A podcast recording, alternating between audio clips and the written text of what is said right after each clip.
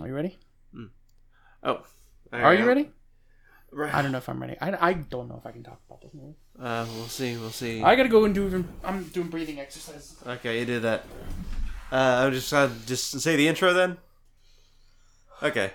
Is there anything else that we forgot to bring up for this? Because like I want to talk about. We have what? We have, we have Robin Hood. We have We, we have mm, the disappearance of Haruhi Suzumiya. What else do you? Uh, we have uh, no, like before we start, what do you? Oh, uh, uh, no, uh, Star Trek Beyond. Oh my gosh! And then it's and fuck.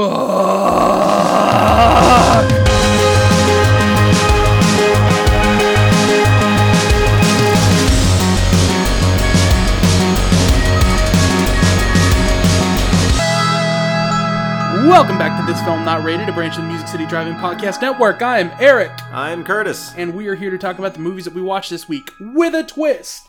What is that twist, Curtis? On this show, there are winners and losers. The loser is the person with the most points, and you can get a point in one of two ways. You can either claim an opinion as fact, like Godzilla is the best monster, or you can say something subjective and either take the point, like I think Godzilla is the best monster, or you can have 60 seconds to support the reason you formed your opinion using objective details and avoid the buzzer, like, I think Godzilla is the best monster because he is used as a way to deal with the horrors of real life in a escapist way that you don't see in most other monster movies. Specifically, people use him as a metaphor for a for a nuclear destruction. So so you can explore the horrors of nuclear war. So, all right, what movies did you watch this week, Curtis? The question. This week I watched Star Trek Beyond, uh, The Disappearance of Haruhi Suzumiya, Kong Skull Island,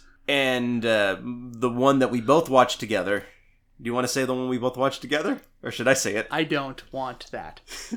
So, the one we both watched together was Godzilla vs. Kong, 2021. And this week I watched The Adventures of Robin Hood, the 1930s Errol Flynn adaptation of the book. Mm. I watched Kong Skull Island, Godzilla King of the Monsters, mm-hmm.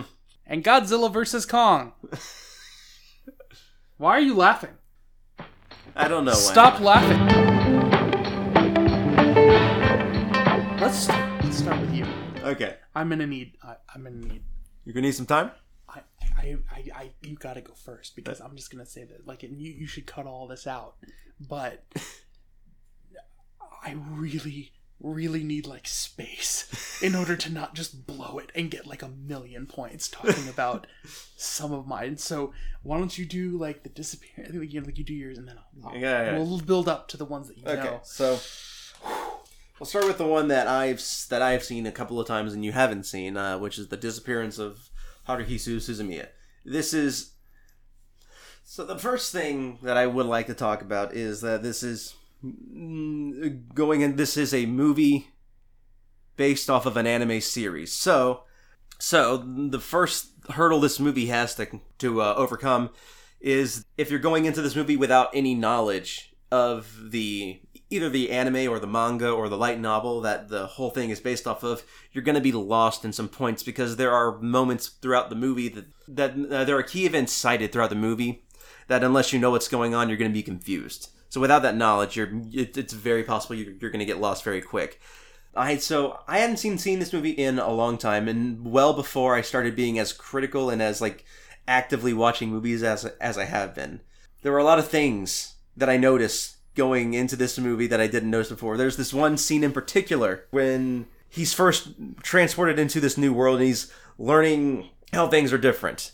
A person's gone and a new person has taken Did the. just swallow your tongue? I may have. That Either way. sounded so thick. Okay, I'm sorry. So- Go ahead. So this is a key thing: is uh, in the show, a character that is now gone has re- has reappeared, and this character has tried to kill the main character before.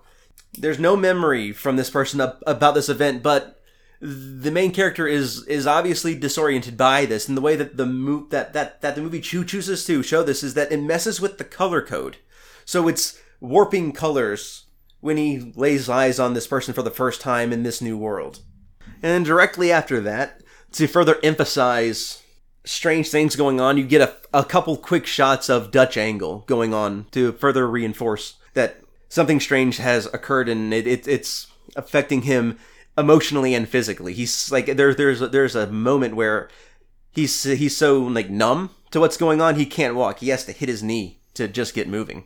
Are Dutch angles a stylistic choice for this movie, or is it to communicate something visually? It was specifically meant to convey a specific emotion that the character was feeling, and this is the reason why this is is because it's it's used very limitedly. I think the only time I, I remember seeing it is at the beginning when all the weirdness is starting to unfold and the main character is becoming aware of it finally for the first time. And then there are tracking shots that are Animated tracking shots? animated tracking shots that are done throughout the th- th- th- throughout the film and the, what's impressive what's impressive about it is that the tracking shots are done in a way that as the camera moves the character changes form as if it's actually moving in reality and I don't see that a lot in animated film. And that's what about it?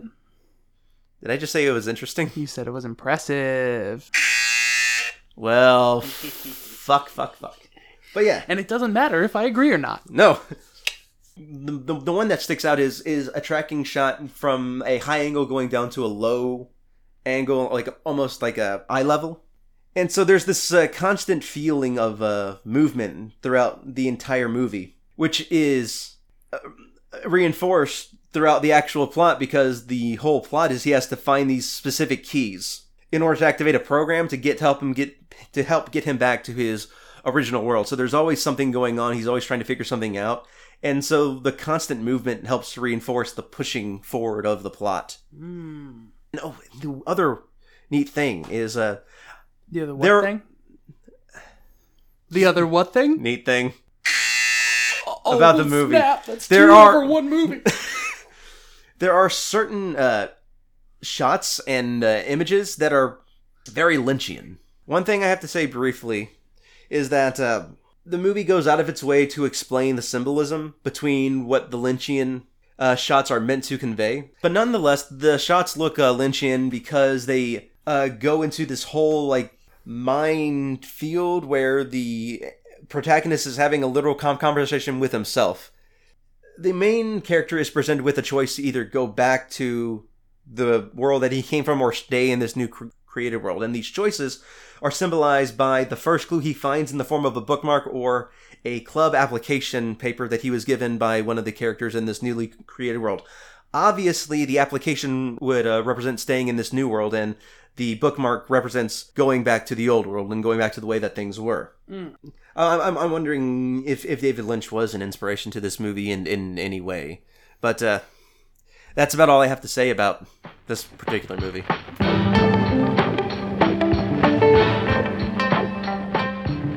Going to swing over to The Adventures of Robin Hood. Okay. Now, recently I watched Robin Hood Prince of Thieves, the Kevin Costner adaptation from the 90s. And there were wide angle lenses everywhere. Okay. And characters running quickly back and forth in order to capture a lot of action in one shot, but keep up the pace of more modern post 80s, 90s editing. Mhm. Uh, but so much with the wide angle lenses, particularly on the villains. It made me want to watch The Adventures of Robin Hood with uh, Errol Flynn. Okay. Um, it was a movie that I've watched a lot growing up. I had the DVD. Um, and what I was looking for was why the ad- that adaptation sticks out as iconic in comparison to the Prince of Thieves, where I, think of the iconography that sticks out in Prince of Thieves, and I think of that one time he shoots a flaming arrow, uh, the look of Alan Rickman's character. Yeah. So, um, the thing that I was looking for is, you know, when you look at Robin Hood, Prince of Thieves versus the Disney animated, they are completely different stories. Yes. Uh, one thing they have in common is that Maid Marian knew him in the past, Mm-hmm. and so they are reconnecting in this movie. But in the Disney one, they were already struck up a relationship at the start of the movie. the The Disney movie is as simple as Robin Hood is an established character doing what he does rob from the rich to give to the poor. Uh, so he's already met Little John. Little John is his partner. Uh, they're stealing from uh, Prince John. They're giving to the poor. The sheriff of Nottingham is harassing people. And in order to get close to Maid Marian, and in order to. He, he joins like this arrow, like shooting competition, archery competition. And uh, he gets found out. Uh, there's some time in jail, and they there are other characters who help him get out. Like you Maid Marian at one point spends time with them in the forest, and there's a little bit of merriment, and you can see the animation when you go online and compare it. It's some of the recycled animation that Disney uses across multiple movies um, when they're dancing. And it leads up to a climax where they're escaping, and that folds in on stealing from Prince John, and that folds in on something catching fire, and that folds in on them running away. And then it's over. Right. Prince of Thieves, scrap all of that, the archery competition. Uh, Maid Marian does at one point meet them in the forest, but the characters have not rekindled their relationship yet, so it forms over the course of the movie.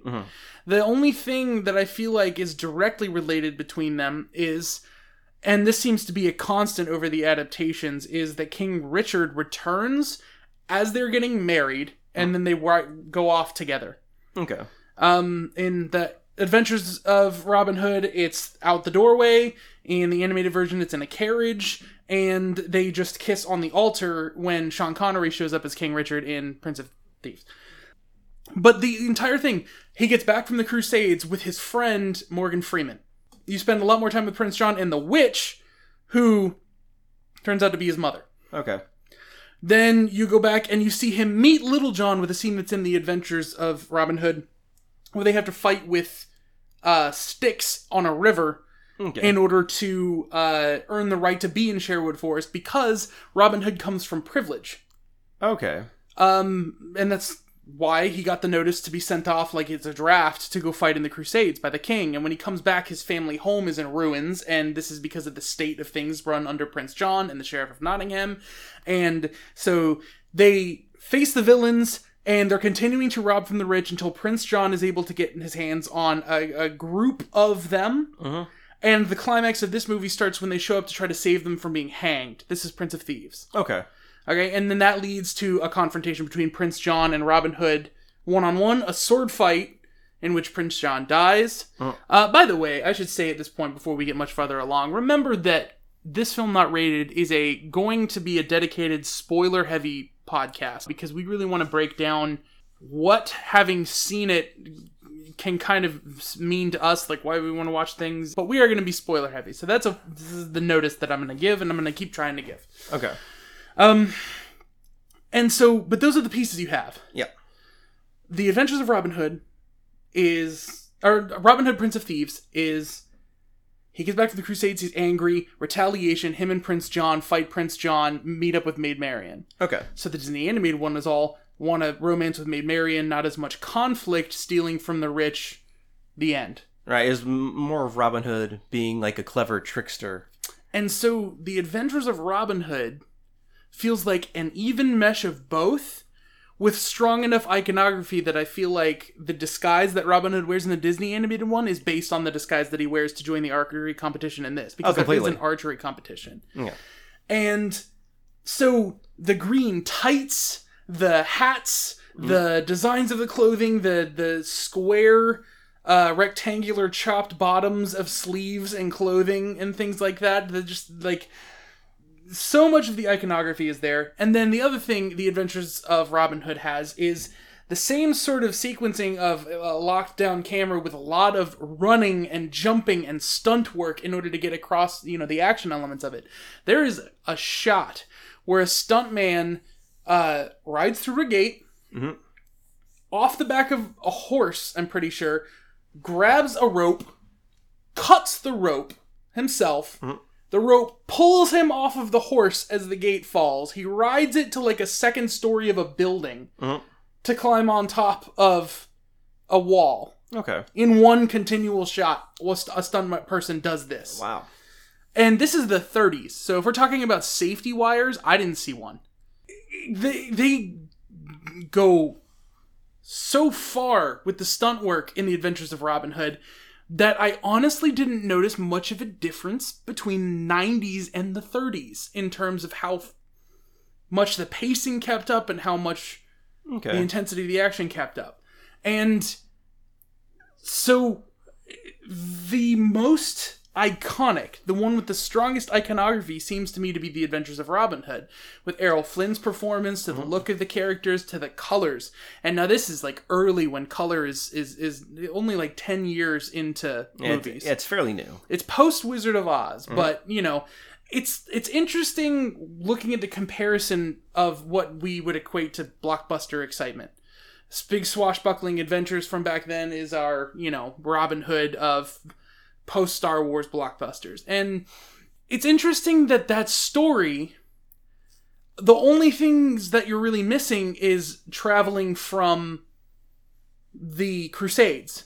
Yeah. Robin Hood comes in as a character and stays that character the whole movie. But he does meet Maid Marian and fall in love over the course of the movie, Mhm. and everything happens sort of sequentially. Like you know, and they use a lot of montages in order to progress the story over gaps of time, Mhm. and so the just in the end, I'm always gonna want to watch the Adventures of Robin Hood again, just because for some reason it has something I don't get from any other adaptation. It has more pieces in it than are in any one other one for me. I don't know.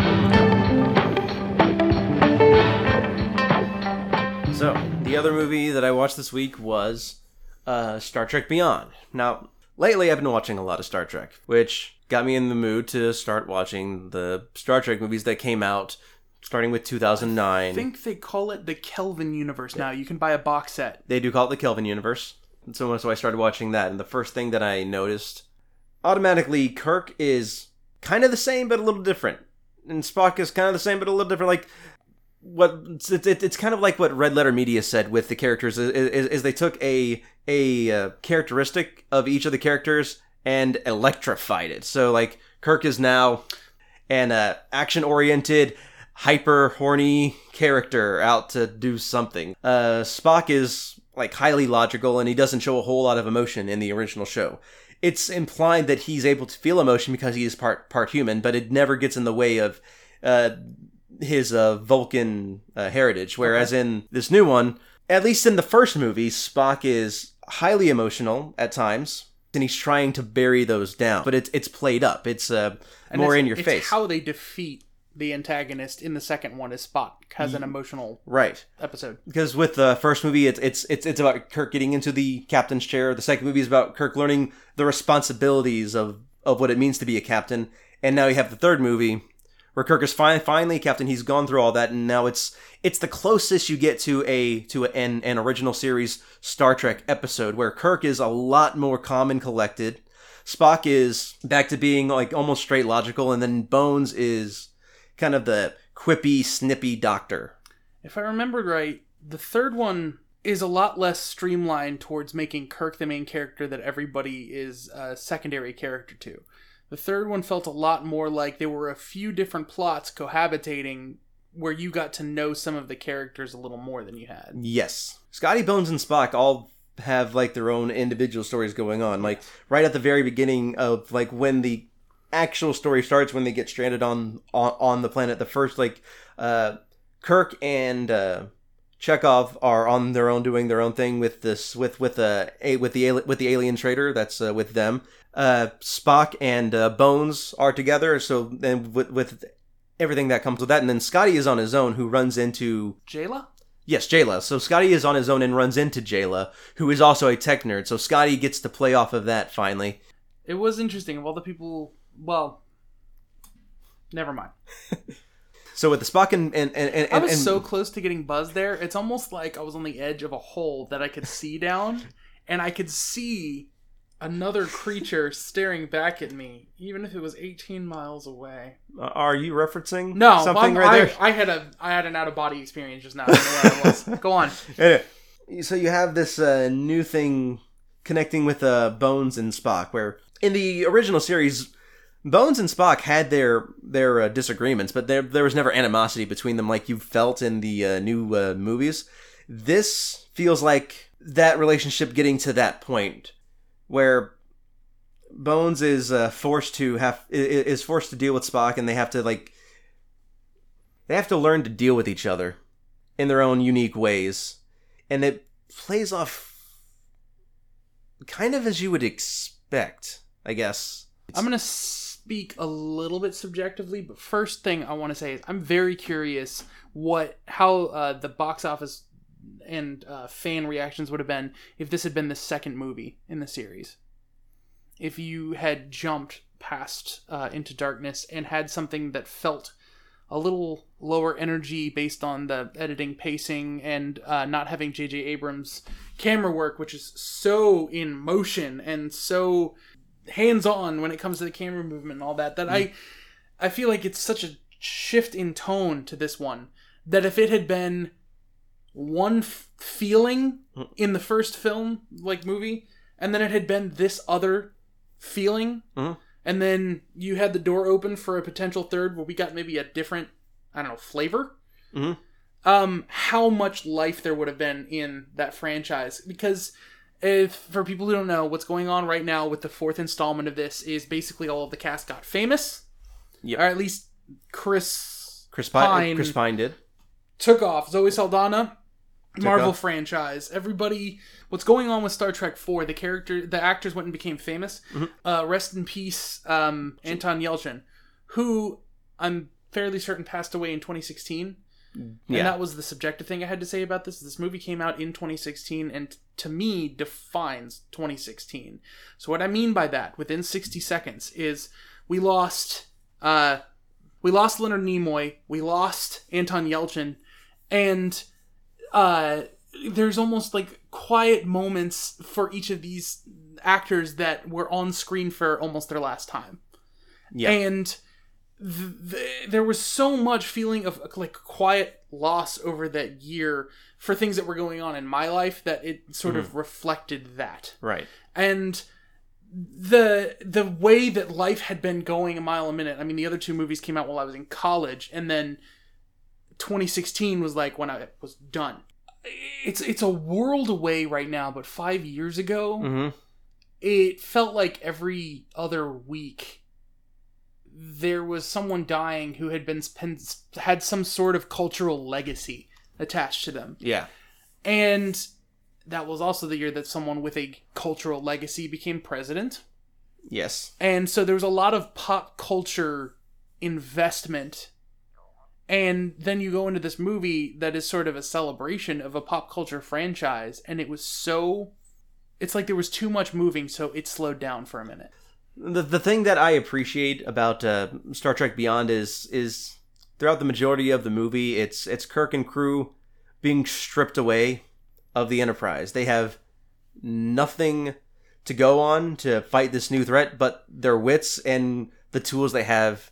Even the final fight doesn't take place with uh, Kirk piloting the Enterprise. It, it takes place with him piloting an old ancient uh, star cruiser that they found crashed on on the planet. that was a popular trend i think between t- like 2013 on Yeah. uh, iron man didn't really have his suits uh, in 2012 batman wasn't batman for a lot of the dark knight rises the, uh, captain america didn't have america uh, one year later in 2017 thor lost mjolnir.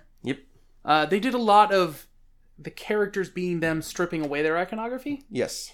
Other than that, like, uh, just like the the this it this this the sense of Star Trek returning to form in a sense is like kind of why I would go back and watch this movie because it's just a nice slowed down action adventure movie without going too far in a one. slow down action adventure movie that's nice oh Damn. Either way, but that's that's why I would go back to it. Is okay it's kind of like that old timey feel. yes Anyway, I like that. I, Hmm. I, I, I, I, I, I, yeah, I like that.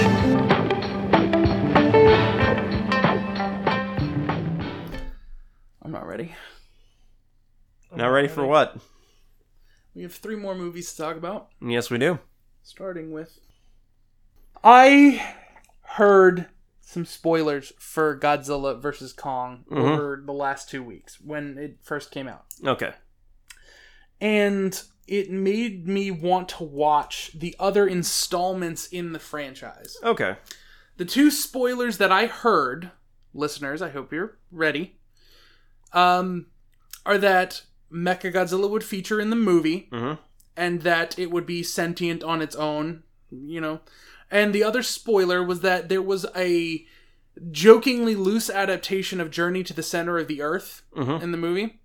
Um, and this made me curious about what had gone on in the other movies. Okay. And I watched Kong Skull Island. uh, Skull Island was a piece of the 2005 Kong movie that I am always invested in. Not a lot of people talk about Skull Island, so a movie No. focusing on it drew my attention. Right. I still don't know much about Skull Island. Not really. There are inhabitants of Skull Island. That- They are protected by Kong from skull crawlers. Yes. The movie opens Mhm. with young John C. Reilly Yes. and a Japanese soldier Yes. falling onto the island Mm-hmm. and meeting Kong. Uh, so this is the character that I think we know the most about, John C. Reilly. Yes. To the best of my memory, his name is John C. Reilly. So, okay, okay, I can do this. I can do this. So So We're- we're we are on- introduced to John Goodman, yes, we who are. needs to lead an exposition to Skull Island. So we are introduced to needs to lead an expedition and and and, and what's the other? Wait. just an expedition. Yeah. All he needs is proof that these monsters exist. yeah. And so he needs Tom Hiddleston because he needs a guide. And he needs Brie Larson because he needs a photographer. Although he's taking pictures himself, but he it seems that he needs someone to document what happens. Or she she intentionally joins when she hears that Samuel L. Jackson's company, who he needs for protection, mm-hmm. joins them. So we meet him. And so I got we meet Toby Kebbell, Yeah, that's the who I- is with Samuel L. Jackson. Yep. The boat takes off. Samuel L. Jackson says something akin to "Hold on to your butts," almost that line exactly verbatim. This is a reference to Jurassic Park, It's a clear reference to Jurassic Park. where Samuel L. Jackson used this line in anticipation of uh, monster mayhem of some sort. Yep. And so we go to the island where Kong attacks incoming uh, helicopters that are dropping bombs. And so the whole story, in a nutshell, which you will know if you've seen this, Kong is defending people from skull crawlers. Skull crawlers come from this place in the earth Mm-hmm. called the hidden the the hollow, Hollow Earth. world Hollow- earth is Hollow Earth. which is a theory that John Goodman's character has some version of Mhm. And there are emergence points and Skull Island is an emergence point and these mysterious places around the earth are emergence points for creatures that live within the earth and so Kong is uh, the defense of, of the emergence of these dangerous creatures that could potentially wreak havoc on people Mhm. and the whole story is Samuel L. Jackson is upset that Kong stopped them from waking up skull crawlers. He had soldiers die in Vietnam, more soldiers died here. He does not like that. He does not like Kong. Mhm. So they are trying to make their way to the top of the island to leave. John Goodman has everything he needs because he just wants proof that this place exists. Mhm. And the whole story is just get to the north of the island and leave. Yeah. And except Samuel L. Jackson doesn't want to leave without killing Kong. And doesn't want to leave without every member of his party. So the only obstacle and the antagonist of the movie is Samuel L. Jackson That's it. among the monsters. The characters had a boat early on Yep. That they successfully rode to the drop point in the Mhm. end, uninhibited. Yep. So the entire story hinges on that Samuel L. Jackson sees one monster kill members of his company and become fixated almost to the point of not being able to let it go. Yes. And when another monster kills another member of his company, Hmm. that one does not break his fixation. No. That is all I'll say about that. Like I, I- think it's pretty clear that uh, John C. Reilly's character is is meant to be the heart of the movie. I, I've, I've I've I've said this before, but like he's the only person that. We, and instantly we, we we we know that he's been trapped on on the island. We know he's been here for for a while, and it's it goes into like his family life and how he has a son that he's never met. And now that he's met up with these people, he finally has a chance to get home and see his son and and and get and he gets to maybe see his wife who he doesn't know if We know the most about him. Yes. We know the stakes for him. Yep. We know what it would mean to him to get home. Yes. And then he is the one who delivers most of the humor Yeah. amongst serious situations. Yeah. So he has the most emotional range of any story arc in the movie. Other than that, like, there's not a whole lot that I can. So many things. Yeah. Characters teleport in the movie. This is a fact. I am not opinionating this, okay? Mhm. Um, and not just characters. Uh, when I, I'm just I'm just going to talk about the scene with green gas. Okay. The only scene with green gas. they arrive at the scene with green gas, and John Goodman is alive, Yes. and they see the bones of what seem to be dis- like ancestors of. Kong, Yeah. Kong's parents. There is green gas that the characters unleash, with the intent of poisoning monsters. It wasn't with the intent.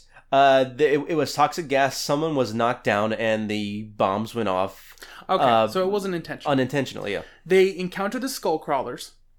Uh, John Goodman is eaten. Mm-hmm. Okay, so the camera is malfunctioning and continues to take photographs. Yes. So it continues to flash images. Yes, it does. And out in the green, among the green that they can't see the skull crawlers through, through the belly of that skull crawler, you are still able to see the flashing cam of the camera, yeah. Through through. which a- the characters do not look at no. in order to follow the noises that they're listening to. Even though the flashes are clearly going off in front of their eyes, No. they don't follow it at all. You tell me, is it the gas? Is it the dirt? Is it the bones? What is flammable? Because a character lights a cigarette. What's flammable is they there. There's this offhand comment about a weird smell in the area, and so to to show that the smell is like maybe methane or something, they have someone light a cigarette on the spot. One, which is one of the character actors who's Yes. been in so many movies. Right. Grabs a cigarette, lights it, Someone instantly and, complains and to him. instantly just like don't do that puts down the cigarette now lighting the cigarette didn't light off a fire yep. like like okay but flicking the cigarette onto the ground behind him causes an explosion on the other side of the hill of dirt behind him Yes. i'm not exaggerating this this is factually the image that is in the movie Yeah. That's then later, Brie Larson, Tom Hiddleston climbing a mountain to go see Kong at night. Tom Hiddleston is distanced to screen right of Brie Larson. The next shot is a close up of Brie Larson grabbing the top of the hill to climb herself up, and the next shot is from behind the two of them, Tom Hiddleston on top of Brie Larson, going off the top of that hill first in front of her. Brie Larson's character has to get to as high a peak as possible at the climax of the movie in order to shoot a flare for them to be picked up. Yep. She makes it to this peak, a jaggedy little pinpointed rock thing. She shoots the flare into the sky, Mhm. And then stands and watches as Kong hits the side of the mountain, which instantly knocks her off the side of the mountain into the water. Which she wasn't on previously because she was like at the top of the mountain Very top. supposedly. In order to shoot as high as possible, she made it. Her hands weren't occupied. She could fire the flare. So either she teleported down, or she climbed down in a very fast manner, but in like in a matter of seconds, essentially. far enough down to you know fall in the water and so that is kong skull island That is Kong Skull Island. So the next movie that you watched this week, Eric, what was it again? Is it is it Godzilla King of the Monsters? Is that the movie you watched? godzilla king of the monsters directed by michael Dougherty. i was very interested in one detail by the time i was done with kong skull Okay. island watching through the last pieces of the credits in order to see the end credits scene because i was interested in this as a series Yep.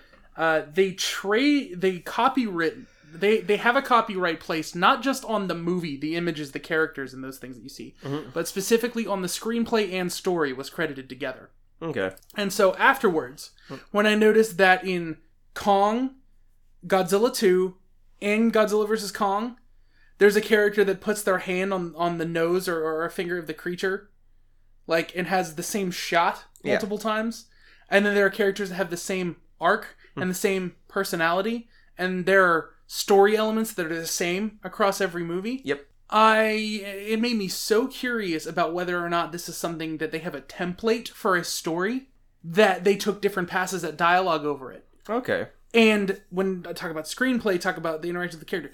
When the character played by Vera Farmiga, Mhm.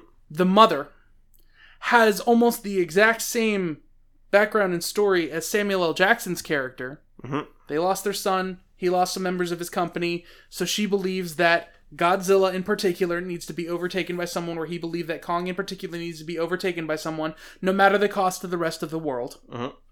I was like, okay, so you've copywritten this and you're playing with this, and the, the, they're recycling parts Yeah. is what it it seemed to be.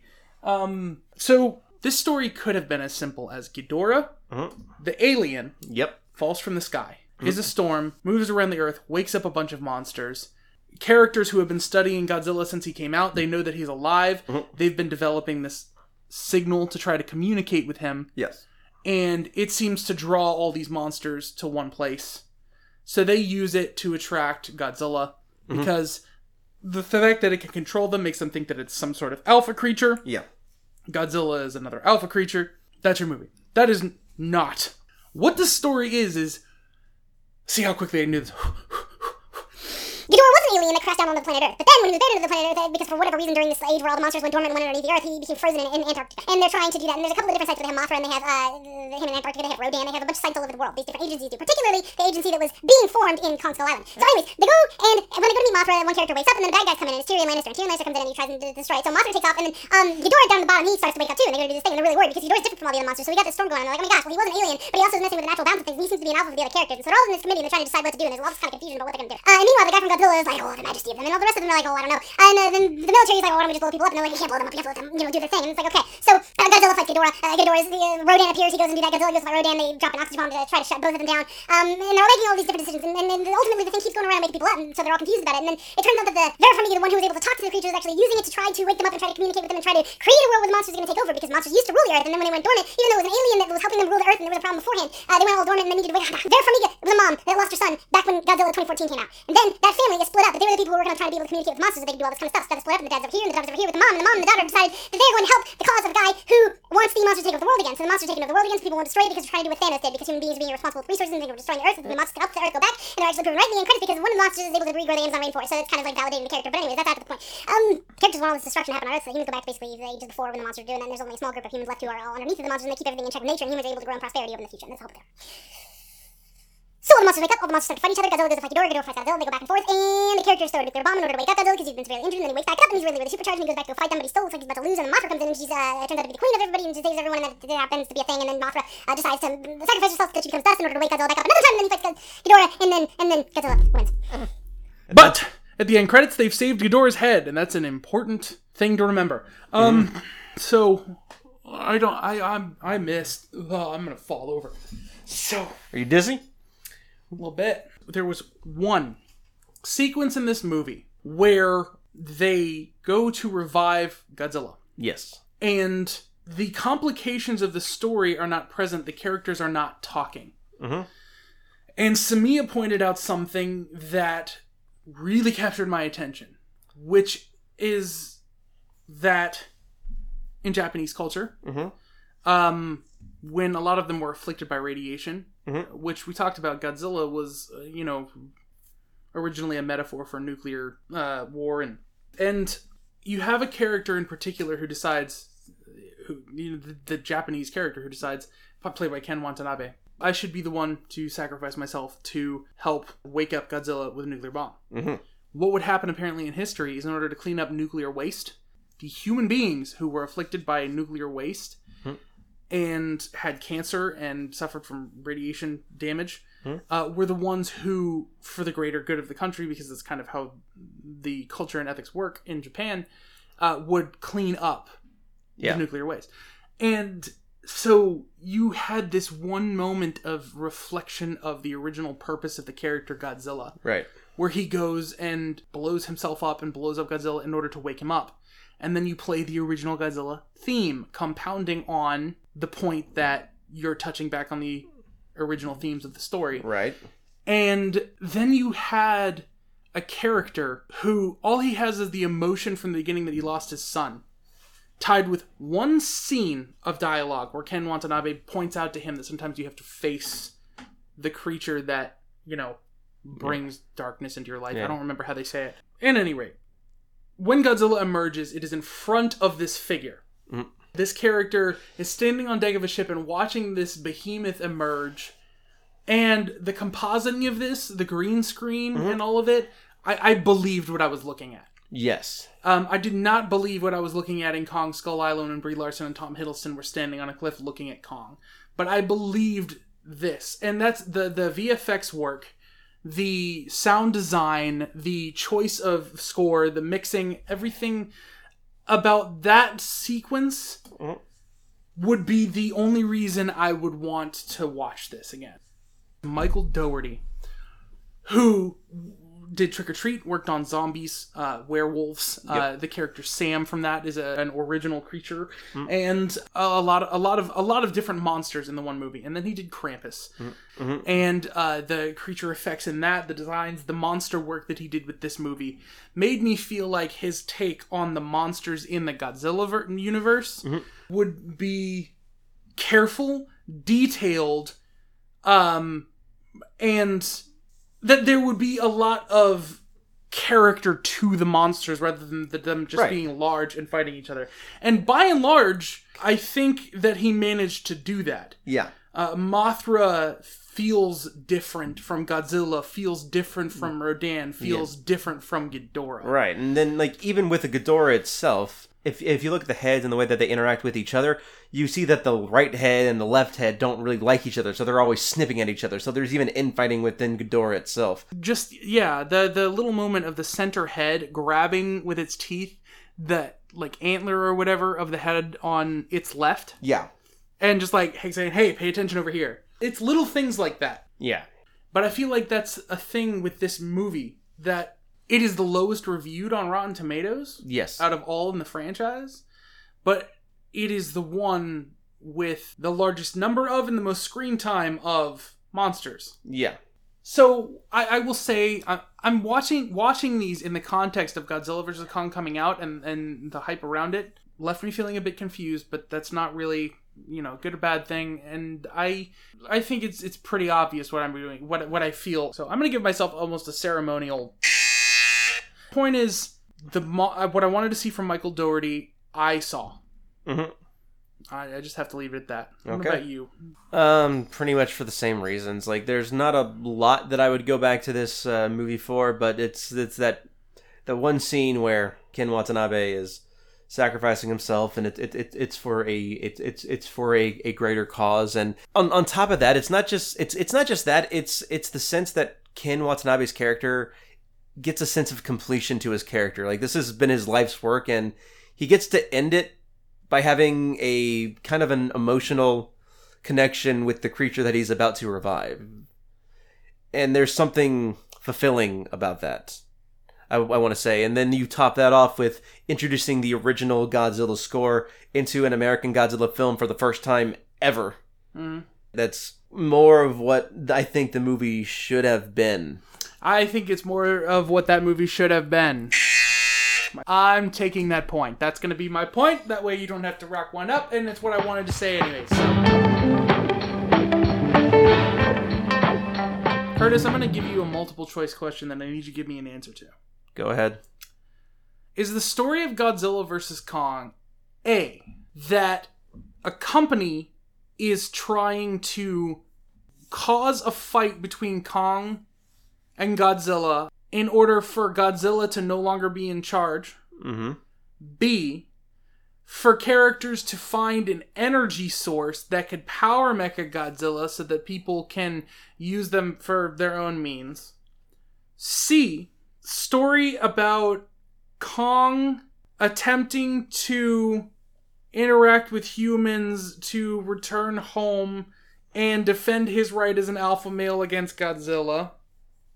D, a story about people living in a world where King of the Monsters has happened, so they're having to make peace with Titans.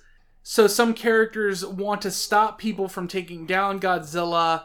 E all the above, which It's, it's it's E all the above with the one exception of choice A where they're not trying to hit Godzilla to fight someone. It's an accident. no, they are trying to fight Godzilla. No, no, no like yeah, okay, yeah, they're they're they're trying they to want fight him Godzilla. to die so that they can. So this is the part of the movie that loses me. You would think that the way the movie plays out, that the company is intentionally trying to agitate Godzilla to show him as like an enemy of humanity instead of its savior now, but that's not it. It's They an just want the Titans to no longer be the Alphas. yeah, and they- uh, like, the way that Godzilla acts is an unintended consequence that happens to work in their favor. It doesn't seem like they benefit much from the anything. It's because of Godzilla acting the way he does is, is why they were able to get that one I- guy to help them go down am- into the in, into Hollow Earth. I'm worried that we missed something. Yeah. What I what I want to know about the movie is where we missed the transportation of the contents of the Apex facility. hmm Apex? Apex. Was it called Apex? It was called Apex, like Apex Predator. like Apex Predator. Oh um, my gosh! It, uh, it was called Apex. your brain That's just. so fucking stupid. I was just about to say. We're so screwed. Oh, We're yes. so screwed. We're never gonna make it through this. movie. Okay, No, we're just gonna take up all we the points missed here. when Apex moved their facility from Florida to Hong Kong. Characters went down to the 33rd floor from the same wreckage that happened in Florida, emerged into a room where they were face to face with Mecha Godzilla, being piloted in another room by the skull, not brains, not anything organic, not anything active, but by the calcium and bone of Ghidorah, the head that Yep. had decayed. Uh, so nothing to give it life or activity, and yet it has life or activity. I, I guess that's another fucking stupid thing. so, um, By the way, these points go for both of us because we both feel this way. so, oh my gosh, no, we have to. The point is to be able to have people enjoy the thing. We have to try and do this. Okay, okay.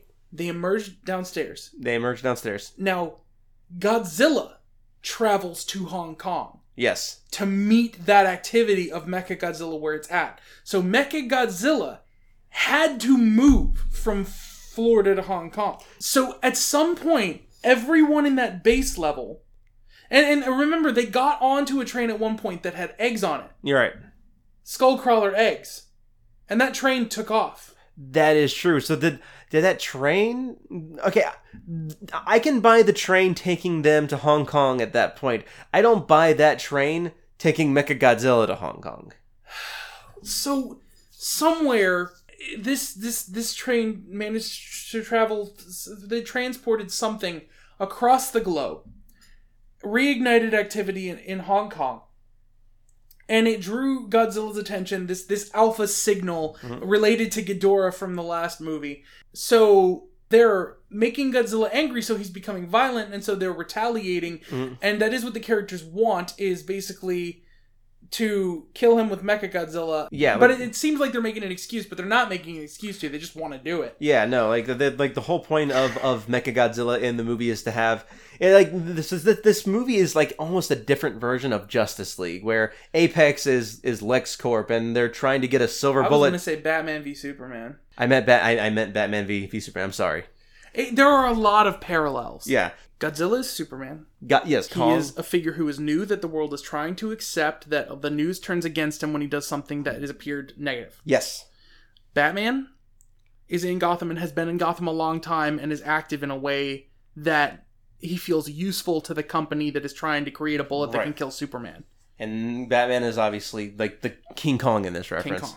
So they go for energy, just like he goes for Kryptonite. now. And I, I will say again, I, I understand if people enjoy this or didn't enjoy it. The hidden world is is not just a, a few pockets on Earth. The way that it sounded like they were describing it in Kong Skull Island, It is, Mhm. and this is confirmed by the fact that the characters travel from Antarctica to Hong Kong inside the hidden world on the inside crust of the surface of the Earth. Yep. Okay? So the hidden world is an entire layer on the inside of the world that is hollow. But and then all along the rocks are colored lights. Mm-hmm. And that's the thing. This director, Adam Wingard, is a huge fan of 80s synth music, which has not been stylistically in any of the preceding movies, but is here. Mm-hmm. And uh, neon coloring, the coloration and lighting Yep. which is all over Apex, which is even more over Hong Kong than is actually there in reality, mm-hmm. and is in the colors of the lights that are ingrained in the Earth's core. Yeah. So it's all over the style of this movie. As a choice that is familiar to this director. Yes. So the characters travel through a underworld neon exhibition and have to travel into a portal which causes the characters to undergo something that seems to be referencing 2001 a space odyssey where it's the reaction shot of a an astronaut or, or a, a traveler of some sort of you know space and time um changing to images of swirling uh oncoming lights of different colors and and shaking and and seeming to undergo a sort of transition until they come out of another portal on the other side I'm not sure if this portal was supposed to help them travel through Earth without being able to dig through Earth. But then Godzilla is able to just blast a hole, and then the characters are able to travel without a portal to get back. Yeah, and then so I, I- there's this continuity issue. That, but correct me if I'm wrong. When when Kong is going to his throne in in, in the uh, movie, there's a sequence where he sees a hand sticking out to him, and he jumps up, reaches for it, and then he The gravity shifts. shifts and he goes there. How can Godzilla burst a hole to through the floor of where he is if he's on the other side of the thing now? That just doesn't make any oh sense to me. Oh my gosh. Oh my gosh. When the characters burst through into the hidden world, they fall towards the Earth's core. Then Kong slows when they hit the halfway point in the air between the two surfaces, reverses back towards the outer layer of the Earth. Then the ship follows suit. Yes. After which, Kong jumps and reaches out to a mountain peak that seems close enough for him to touch. Mhm. Gravity reverses and he lands on the surface of the earth that is with the core. Yep. And he makes it to his throne. Yep. And then Godzilla blasts A hole through a the hole through the bottom. through the bottom of that floor. We know it's through the bottom because Kong is looking Looks down. down to jump through it to jump out of Hong Kong. Yep. So it's just a continuity issue. People might not, you know, that might not break a viewer's experience, but it's there. It is there. And um so, you know, there's some there's a lot of confusion over the timeline of different events here, you know. Characters on the inside of the Earth's core traveling from Antarctica to Hong Kong uh, seem to take, you know, like even though they're flying and the gorilla is running, just like even though he's a building sized gorilla, that is related to characters that are on some sort of train track Yeah. and potentially also a Mecha Godzilla traveling across the Earth uh, at whatever speed those mechanics can move in order to get to China. I, I don't know what to comment to make about that. All I know is everyone who's listening to this is either shut it off already or is thinking one thing, which is the point is the monster fights. Godzilla versus Kong. Uh, what felt like it would be stylistically unique would be the Kong climbing buildings and using the territory in a way that's different from the monsters that loom in 2014 and in uh, uh, Godzilla King of the Monsters. Yeah. King Kong is a lot more mobile than Yes. Godzilla. When I expected Godzilla to fight King Kong, I expected them to either be fighting on the shore of Japan and causing some sort of wreckage, Yes. or maybe King Kong uh, jumping around New York. You- From the trailer, you you know that they fight on a boat, Yes. and then round two is a full hour and 20 minutes later um, in Hong Kong. Mhm. And then Mechagodzilla is introduced much as uh, they resolve and find out that Lex Luthor is Mechagodzilla Mhm. and uh, Doomsday is, is built. Lex Luthor builds Doomsday. Doomsday is Mechagodzilla Yes. and your equivalent of Batman v Superman resumes, and you have the characters team up, and so you you have a lot of similarities to Batman v Superman. Yeah. And in terms of action, Mhm. um, you, you you this one is two hours instead of two and a half hours to two to three hours for the Ultimate Edition of Batman v Superman. So, do the monsters fight? Mhm. Yes. The first fight though feels a lot like the fights that are in the other movies. Yeah. The second fight, I think, is what everyone wants, but that's, you know, my opinion. Oh my gosh, this is gonna be a nightmare. Yes. Okay. And the third fight Mhm. seems to be one where the characters of the monsters are actually making choices and interacting with one another. Mhm.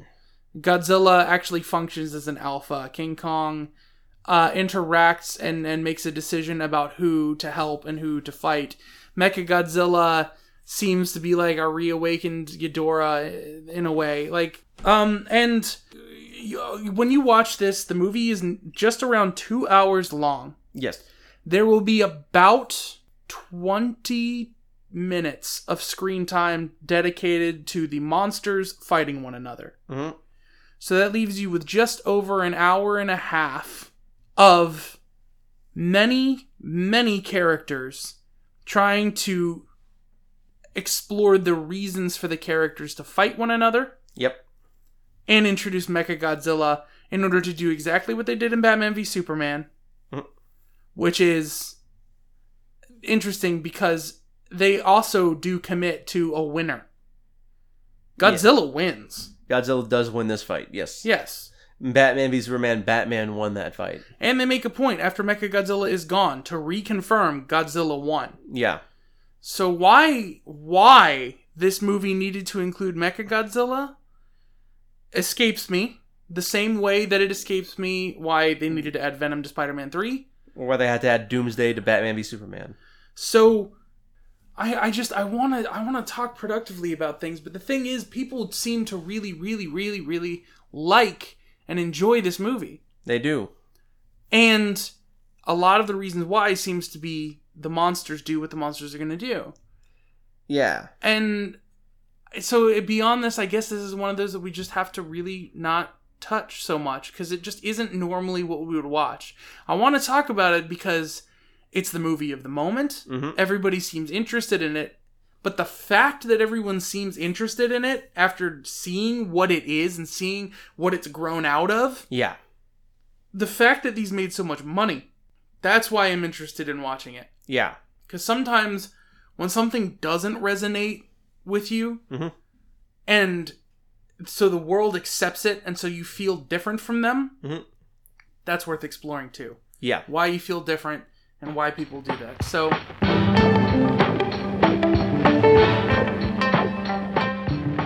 Thank you all for listening. If you managed to make it through that, then you are uh, something. You're great. Um, and so if you like this, you can follow me at High Contrast FLM. Uh, you can follow me at 90s Gamer 407 and on Twitch at Merrick underscore tainment. And you can also listen to potentially more focused entertainment on the Music City Drive-In Podcast Network, musiccitydrivein.com. And uh, again, thank you all for listening and continuing to be here. And uh, we will see you next week. We will see you next week. Hmm. All right. Fuck Kong versus Skull Island.